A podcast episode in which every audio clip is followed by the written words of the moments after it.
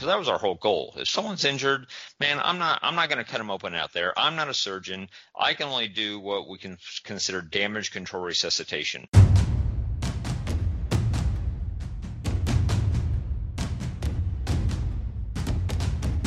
You're listening to War College, a weekly podcast that brings you the stories from behind the front lines. Here are your hosts, Matthew Gault and Jason Fields.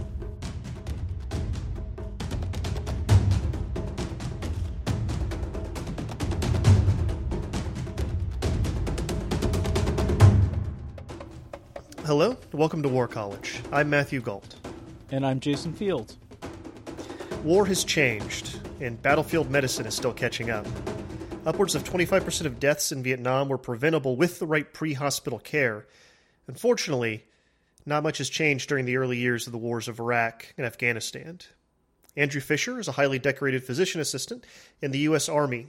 As a P A for the seventy-fifth Ranger Regiment, he saw combat firsthand in Afghanistan and knows better than most what bullets and bombs can do to the human body. He's here with us today to talk about battlefield medicine and the little understood importance of the tourniquet. Andrew, thank you so much for joining us. Uh, thank you, gentlemen. Uh, happy to be here. So first off, I want to ask, were you drawn to battlefield medicine, or do you think it kind of picked you? I think it um, kind of picked me. I certainly didn't initially envision myself heading down this path. I had enlisted in the uh, early nineties as an infantryman and was then assigned to the seventy-fifth Ranger Regiment uh, once I passed the selection process. And uh, by chance, I just happened to be sent to an E M T course. And it was there I kind of found my my desire to work in medicine. So I feel like it kind of came to me uh, versus me kind of seeking it out. Uh, you know, I was just kind of fortunate that at that time we were uh, training. We'd take infantrymen in the seventy-fifth Ranger Regiment. We send them to an E M T school or E M T course, and they would then come back, and they would be able to assist the medic, the platoon medic, company medic, or whatever, uh, with battlefield casualties. And it was kind of ahead of the time, you know, kind of ahead of, of where we are um, from what we've been doing now, what the conventional forces do, and utilizing the infantrymen uh, as kind of like that that first line provider uh, versus versus what we uh, kind of see in the conventional forces at that time. Of course, I think they are trying, the conventional forces are trying to catch up now and uh, do some similar training on, uh, within some units. So. Kind of drawn out uh, story there, but uh, yeah, I kind of felt uh, that was my path to medicine. Can you elaborate a little bit on the differences between what you were doing then and what the the normal infantry were doing at the time? Well, the like I mentioned, so we would send uh, the seventy-fifth Ranger would send one person per squad to an E M T course with the goals of coming back and, and being able to assist the the platoon medic with ever, uh, whatever roles or tasks that need to be done in the pre-hospital phase of of uh, combat casualty care. Uh, and and we're obviously the E M T training at that time, and it still is based on a a civilian model of medicine, which isn't necessarily applicable to what happens in the pre-hospital phase of combat medicine. Uh, but it still kind of gave us the Uh, a little bit of medical knowledge and a little bit of understanding of what needed to happen in order to care for casualties. So we were able to kind of follow some of the base, basic uh, direction that the uh, that the combat or, or that the platoon medic gave us, um, but um, we weren't, you know, that full spectrum combat medic like uh, as they kind of filled that role. Uh, the conventional forces at the time uh, did have a combat lifesaver program, which is still uh, being used to today. And essentially that is a forty-hour block of instruction where they're kind of taught, uh, back in those days, kind of a sh- condensed version of maybe an E M T class. So it's a very, very uh, brief overview of kind of just basic first aid care. And back in those days, before we were the uh, you know, came before Tactical Combat Casualty Care came in, it was more about, uh, hey, let's start some big I Vs and, uh, you know, let's, um, you know, maybe put some, you can put a chest seal on, maybe we're going to do needle decompression.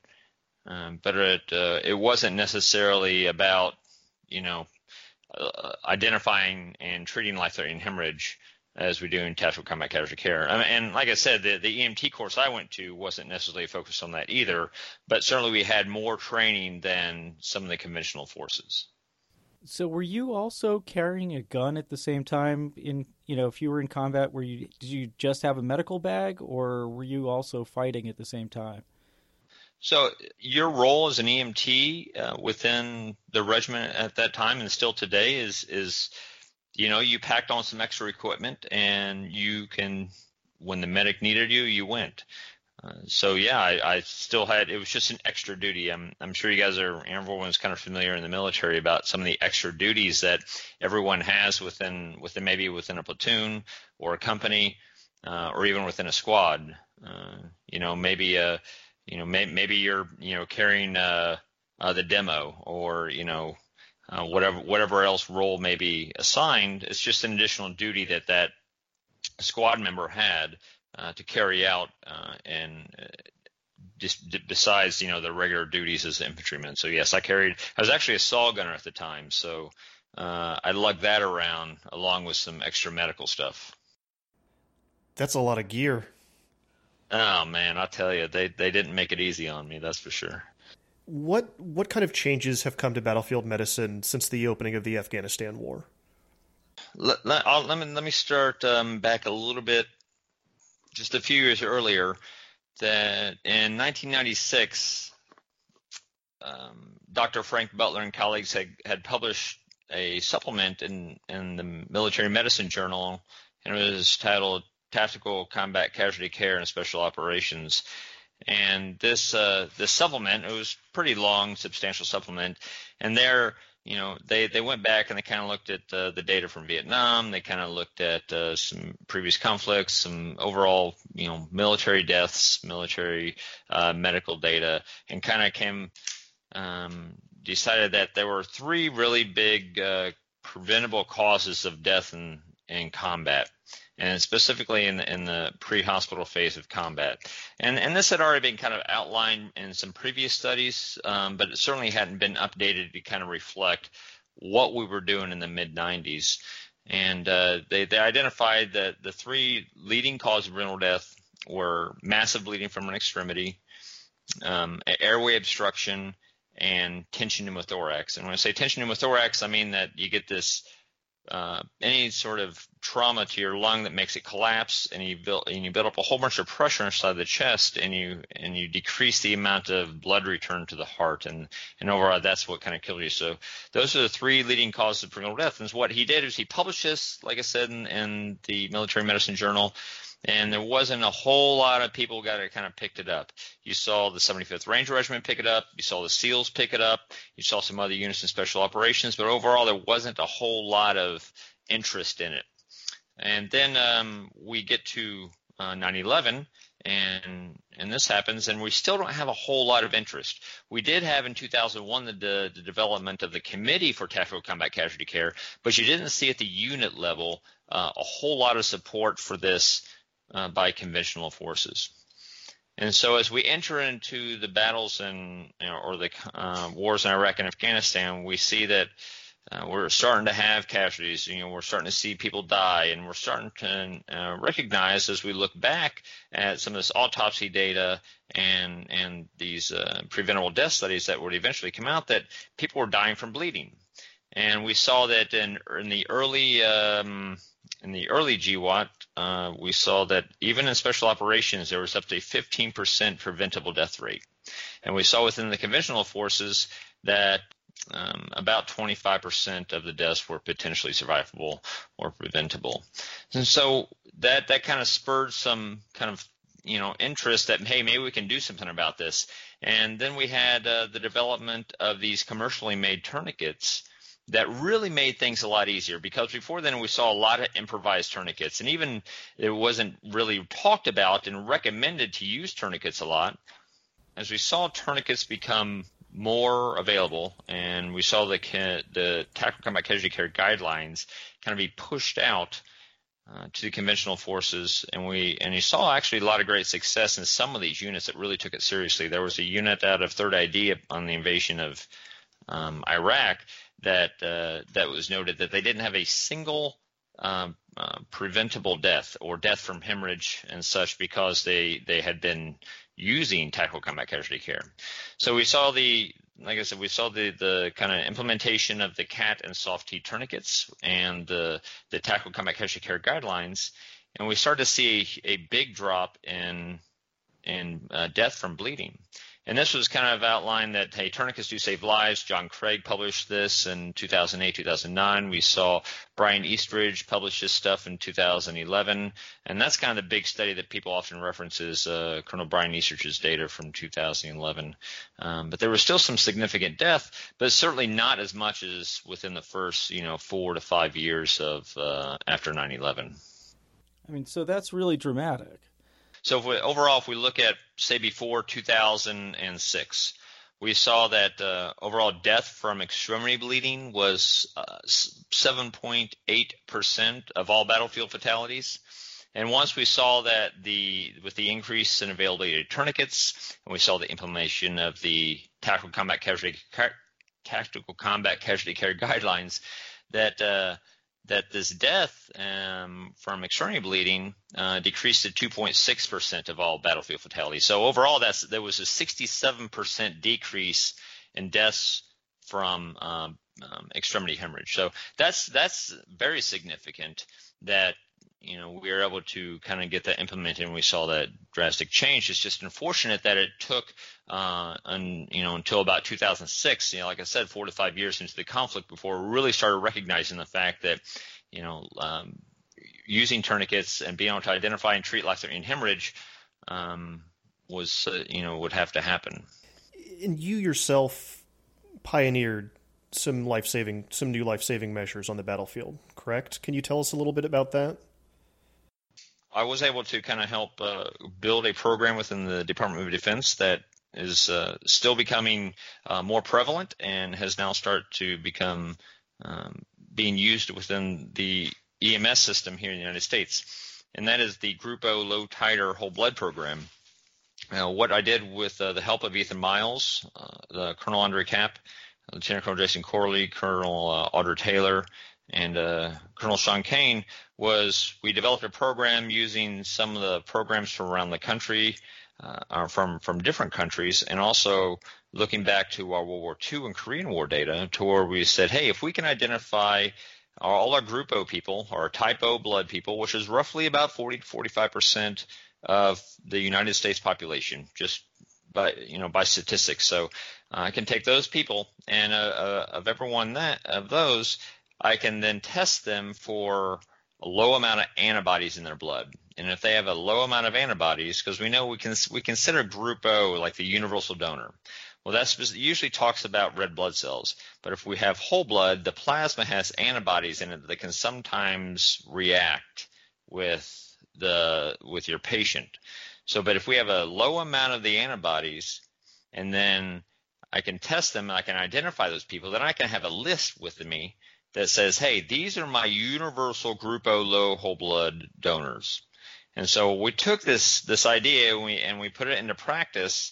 Uh, and what happened was we we didn't transfuse any fresh whole blood utilizing this protocol because it sometimes takes a while uh, to kind of draw the whole blood and then administer it. So we, we probably had maybe a couple casualties that maybe could have received the fresh whole blood.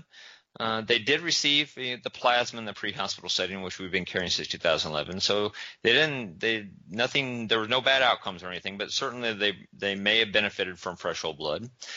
Uh, so what we did was we developed, so why can't we just ship the whole blood from the United States over to Afghanistan? So we did. We developed this program where where we took the whole blood that they drew. They drew all the donations up in Fort Lewis. And then they packaged it up and they shipped it to us overseas, and we were able to carry it on missions with us uh, just like any other cold blood product. So if when you know when you, you store things like packed red blood cells uh, at a temperature of one to six degrees Celsius, so if I put in a cooler, I can take it on target and I can administer it to the critically uh, wounded casualties. And uh, I did that. Uh, I did transfuse the first unit in uh, March of two thousand sixteen. And this has become significant. So they have transfused hundreds of units of this whole blood because it's now spread throughout the entire D O D. And we're starting to see it on medevac helicopters. We're seeing it in the roll twos and the roll threes and the caches and, and the, you know, these little surgical teams. We see other special operations units doing this. So it's become a very big program within the Department of Defense. And like I said, we now see it within the E M S systems in the United States. So in Houston, there are two ambulance services that are utilizing the same exact um, concept of using this cold stored Group O low titer whole blood in the pre-hospital setting. And we also see it in San Antonio within the helicopter service there. So um, it, it is a very um, – I'm very proud to be a part of that uh, development and uh, actually continue to work on on this uh, – on the program and try to make it better and try to make it uh, where everyone should be able to use this. So there's no reason why the conventional medic shouldn't be carrying whole blood in his aid bag, just like I can within the special operations community. There's no reason why this can't be everywhere. Will you tell us what it's like to be a P A on the ground during combat? Yeah, yeah. So uh, being a P A within the military, you don't usually find yourself, you know, at the point of injury. You don't usually find yourself, you know, carrying, you know, carrying your weapon, you know, uh, with all your kit on, just next to, you know, the the regular infantry guy. But we we say that in the seventy-fifth Ranger Regiment that you are a ranger first and then whatever your job is second. And you're expected to do the same things everyone else does. They also expect you to, um, you know, be able to perform care at the point of injury um, and, and be right next there. They have a lot of great trust in, in their P As. A lot, of course, a lot of great trust in their medics too. Um, but it's just something else. It's just another part of what I think makes the regiment great and have to be part of it. Um, there are other units that do the same thing. Um, so it's we're not the only ones, but I feel that it's not a regular happen thing that happens on a regular basis. I, fe- I felt like um, having the experience as an infantryman, although I never deployed or went to combat as an infantryman, I felt like I had that um, unique understanding of what I was supposed to do. Um, or better yet, what I wasn't supposed to do as a P A. So I knew what the infantryman was probably supposed to do, um, even though it had been many years since I'd been an infantryman. Um, so I knew where I probably shouldn't be. And uh, that kind of um, kind of changed over the years as I became more comfortable and worked with different platoons uh, for uh, a s- significant amount of missions. Um, you know, some of the some of the platoons I probably did, you know, one hundred, one hundred fifty missions with them. So I really felt, you know, uh, close to them, and I, I understood their T T Ps and how they were going to, you know, conduct themselves on target. So I would then position myself in, in different areas to where I felt like I would be the most benefit, uh, be the most benefit. And sometimes that, that was kicking indoors, um, in the lower, you know, lower risk areas, but that would free them up, you know, free the regular infantry guy up to go and, you know, take care of business where the most high threat was. So I, it was a, it was a lot of fun to be part of such an organization to where they had trust in me to be able to do things that wouldn't normally be done by a P A. Uh, and I felt comfortable knowing that I, sh- this is where I shouldn't go and I shouldn't be doing this, but I know I can do this and I can benefit the platoon and I can benefit the mission by doing this. Uh, and sometimes, you know, yeah, you, um, you had to pull the trigger uh, when the time came, but it was it was often rare, uh, but but it sometimes had to be done. Um, I took care of a lot of guys on target, and, and that's just part of the job. I work with a lot of great medics, and we develop a lot of great uh, programs, a lot of great rapport also to be able to kind of take care of these guys and expedite their care along the way to get, make sure that they got back, you know, to the surgeon, because that was our whole goal. If someone's injured, man, I'm not I'm not going to cut them open out there. I'm not a surgeon. I can only do what we can consider damage control resuscitation. So I can only do my best to stop the bleeding and then resuscitate them a little little bit in order to get them back to that surgeon who's going to end up, you know, providing that definitive care. So it was a great experience. I loved every minute of it, and I'd probably still be doing it if I didn't feel I was so old and uh, kind of probably getting a little past my prime out there. Um, but it was certainly exhilarating, uh, and and I had a lot of fun doing it. It was almost you participated in, if if the information in front of me is correct, almost six hundred combat missions. Yeah, definitely over five hundred. Uh, I'm not sure. I'm somewhere between five hundred to six hundred. Yeah, so it, again, they, they really relied on their P As. And, and when I was, you know, in Kandahar, you know, there were seven other platoons um, across, you know, three different three different outstations. So three different areas, helicopters would be going out every night. And, you know, because I, I worked hard, I developed the relationships, and I was shown to be an asset, I believe. I felt I was an asset to the platoon. Um, I would I would be um, be put on the manifest to go on the mission often.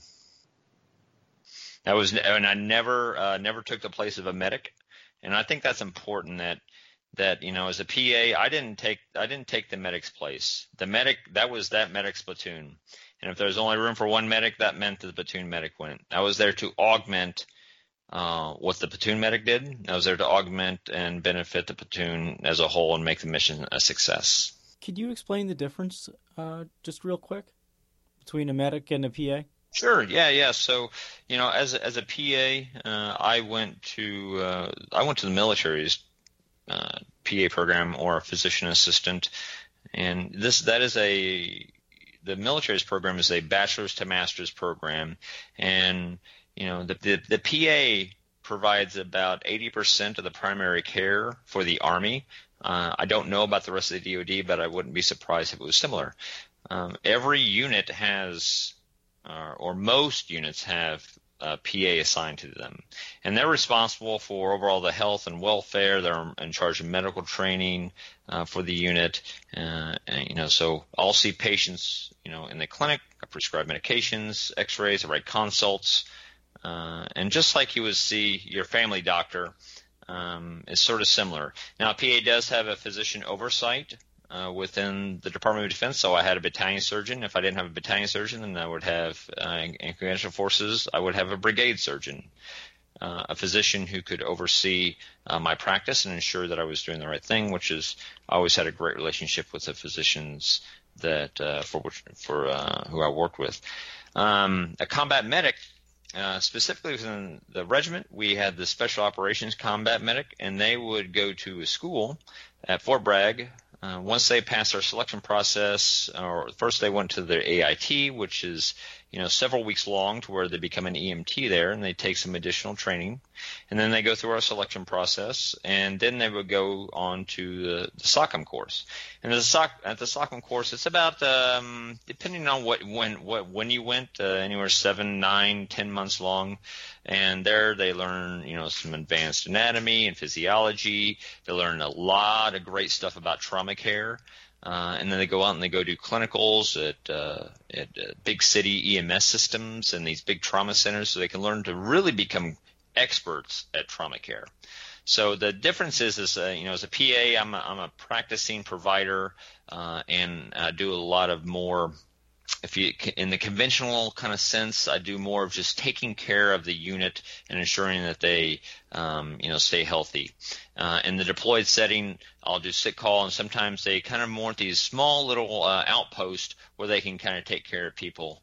Uh, where the combat medic is the one who is usually going on the missions, you know, there with the boys every day, providing that um, that continuity of care. So when they when their boys come up to the sick call and say, "Hey, this is my guy. He's got this and this and this going on," so they really provide a lot of great continuity continuity care beyond just being, you know, real trauma uh, gurus there at the point of injury. Why don't we pivot and talk about tourniquets, because that's been that's kind of something that you are now known for, is you are a big tourniquet advocate. Why and why do you think tourniquets have gotten such a bad rap?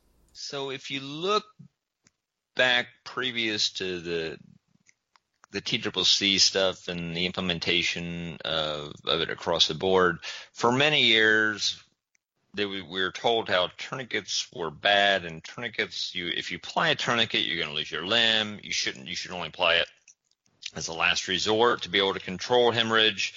Uh, and this is a lot of stuff that we do, or I should say that we did in medicine, was was based upon, you know, bad studies and um, poorly poorly designed studies and bad anecdotes and and poor observational information. And so we we kind of learned that by by using a more what we call evidence-based medicine, to where we kind of look at the data and we kind of and we look at the outcomes, whatever our desired outcome of, of the study is, or whatever the desired outcome of, of whatever I'm doing, and I kind of then make uh, scientific conclusions. You would think that would be regularly happen in medicine, but for many years it it wasn't as well designed and, and well upheld as as you might think. Uh, so they, for many years, we no one used tourniquets. Uh, well, you know, we'll teach you how to use a tourniquet, but you're never going to apply one. I remember being in a combat lifesaver course back in the early nineties, and we taught, we were taught how to put on a tourniquet. I remember, I think even in basic training, they taught us how to do the tourniquet. But again, it was don't use it, because if you use it, you're going to, you're going to lose your limb. I remember getting out of the Army and working as a paramedic, saying, you'll never use the tourniquets. They're they're not good. They're not safe. You'll probably lose your limb. You know, you're going to have uh, ischemia, and, and you're going to you're going to have compartment syndrome, uh, and it's, everything's going to have bad outcomes and, and such. Well, we we found that uh, historically uh, that we used to have them. Uh, but then they kind of fell out of favor. And then we saw that we know we they use tourniquets in orthopedic surgeries, right? So if you go do an orth, certain orthopedic surgeries, they're going to put like a tourniquet on your arm, and it's going to be up for a long time, like uh, much longer than we leave a tourniquet on in um, a regular tourniquet. They are slightly different tourniquets, but still, they put on tourniquets in the O R for a long time, and there's no bad outcomes. So this all goes back again to Frank Butler's, you know, paper where he said use a tourniquet in order to control massive hemorrhage. And like we talked about, seven point eight percent of all battlefield uh, fatalities were due to extremity hemorrhage early in the war. And it was then that we implemented these tourniquets. And I'll tell you, a lot of great work from Colonel John Craig, uh, Colonel John Holcomb, and uh, a lot of great people down at the I S R that kind of took all this data um, from the use of tourniquets in Iraq and Afghanistan and kind of said, hey, we can we actually are saving lives by utilizing these tourniquets. So we know tourniquets, these commercialized tourniquets, are good for two hours. Uh, and most people are not uh, don't have these tourniquets on for nearly that long. Uh, and so what we saw was that at, was we implemented this program within the D O D. Now we started seeing these big studies happen here in the United States, because we've been in war so long, and we have all these great this great data about trauma deaths and, and hemorrhage and all this stuff, that a lot of people here in the United States, civilian medicine, started doing the same. And there was a study in two thousand sixteen that demonstrated that up to twenty percent of the trauma deaths here in the United States are potentially survivable. Um, if they had, you know, the right care, which the right care is optimally going to be aggressive hemorrhage control. So taking the data we know from Iraq and Afghanistan and and saying, hey, tourniquets are safe, and taking the data from the two thousand sixteen study that said that, hey, we got a lot of deaths from bleeding, so we need to utilize, kind of kind of merge these together, I guess, and say, hey, we need to do the same thing we did in Iraq and Afghanistan, and, and do the, and do it here in the United States. Uh, there was a there's a program called Stop the Bleed, and this is a, a a program, an initiative that was developed to kind of inform and kind of educate and train the bystander Uh, to kind of serve as those immediate responders, just like, you know, the average soldier at the, at the point of injury uh, could be able to, you know, put a tourniquet on their buddy. Now we have, you know, we're, we're training these people on in an hour to two hours how to identify and then treat, you know, the those that life-threatening hemorrhage. So we teach them, hey, put it on a tourniquet. It, we know it's going to be safe for two hours. Uh, and beyond that, so we we also teach them also to, you know, you can pack a wound with uh, with a hemostatic agent, or, you know, if you don't even ha- if you don't have some sort of fancy, you know, medical dressing or uh, or gauze, and you can use your clothing. Or, you know, we teach them how to, you know, put uh, direct pressure on these wounds in order to control the hemorrhage. So it's it's really applying what we've learned over the years, and here in the United States and really get trying to get more people involved, because still there's a lot of people out there that don't understand uh, how to put on a tourniquet, or not even aware of the programs out there that train people how to put on tourniquets and how to identify the the, the you know massive bleeding and then uh, treat it appropriately. So it's it's a passion, because it, I I don't I don't want to see needless deaths in the United States. There's no reason why someone should ever uh, bleed out from an extremity, ever, in combat or here in the United States. Uh, if you look at what we did in the regiment, uh, where we taught every single person how to identify and treat the three leading causes of preventable death in combat, we have zero preventable deaths. So no one died in the regiment due to what are those three uh, those three major causes, which again are life-threatening hemorrhage, uh, airway obstruction, and tension pneumothorax. So the D O D may still have some sort of preventable death rate, and and it's kind of hard to say what it is at this point, uh, but you know we demonstrated that it can, if you teach everyone, you can eliminate preventable death. So we need to teach everyone, as many people as possible, how to identify and treat that that life-threatening hemorrhage. Andrew Fisher, I think that's a great place to end on. Thank you so much for coming back on. Yes, thank you, gentlemen. I really appreciate it. That's our show for this week. Thank you so much for listening. War College is me, Matthew Gault, and Jason, Jason Fields. Our website is war college dot co. From there, you can follow us on Twitter at war underscore college and on Facebook at facebook.com forward slash war college podcast. Facebook messages typically are the best way to get a hold of us. You can follow us on iTunes. You know, please like and subscribe. It's the best way to get other people to share the show, and if we like your review, we just might read it on the air. So the website is up now. We are still, uh, you know, getting it exactly the way we like it, but it's there. Transcripts are coming soon. It's the next thing on, on our agenda. And next week, we're going to be bringing you uh, something special from a long time ago in a galaxy far, far away. So don't miss it.